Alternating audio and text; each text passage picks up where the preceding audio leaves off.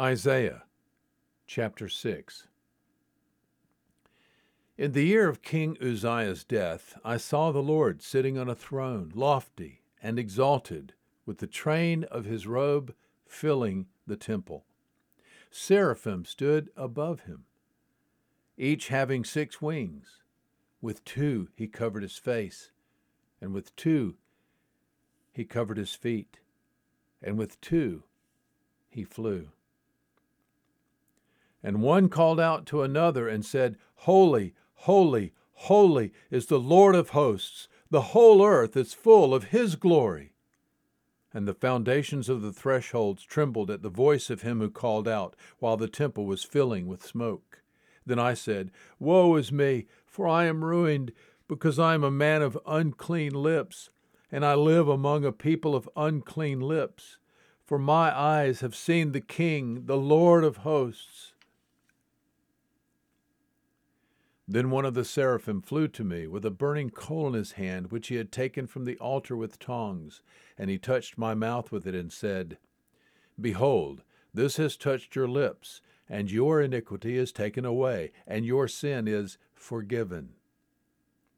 Then I heard the voice of the Lord saying, Whom shall I send, and who will go for us? Then I said, Here am I, send me.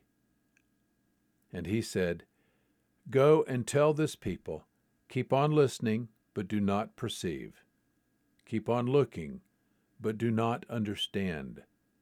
Render the hearts of this people insensitive, their ears dull, and their eyes dim, lest they see with their eyes, hear with their ears, understand with their hearts, and repent and be healed.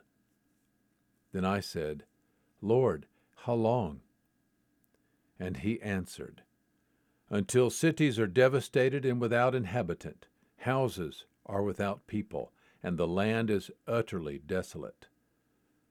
The Lord has removed men far away, and the forsaken places are many in the midst of the land. Yet there will be a tenth portion in it, and it will again be subject to burning, like a terebinth or an oak, whose stump remains when it is felled. The holy seed is its stump. Isaiah chapter 6.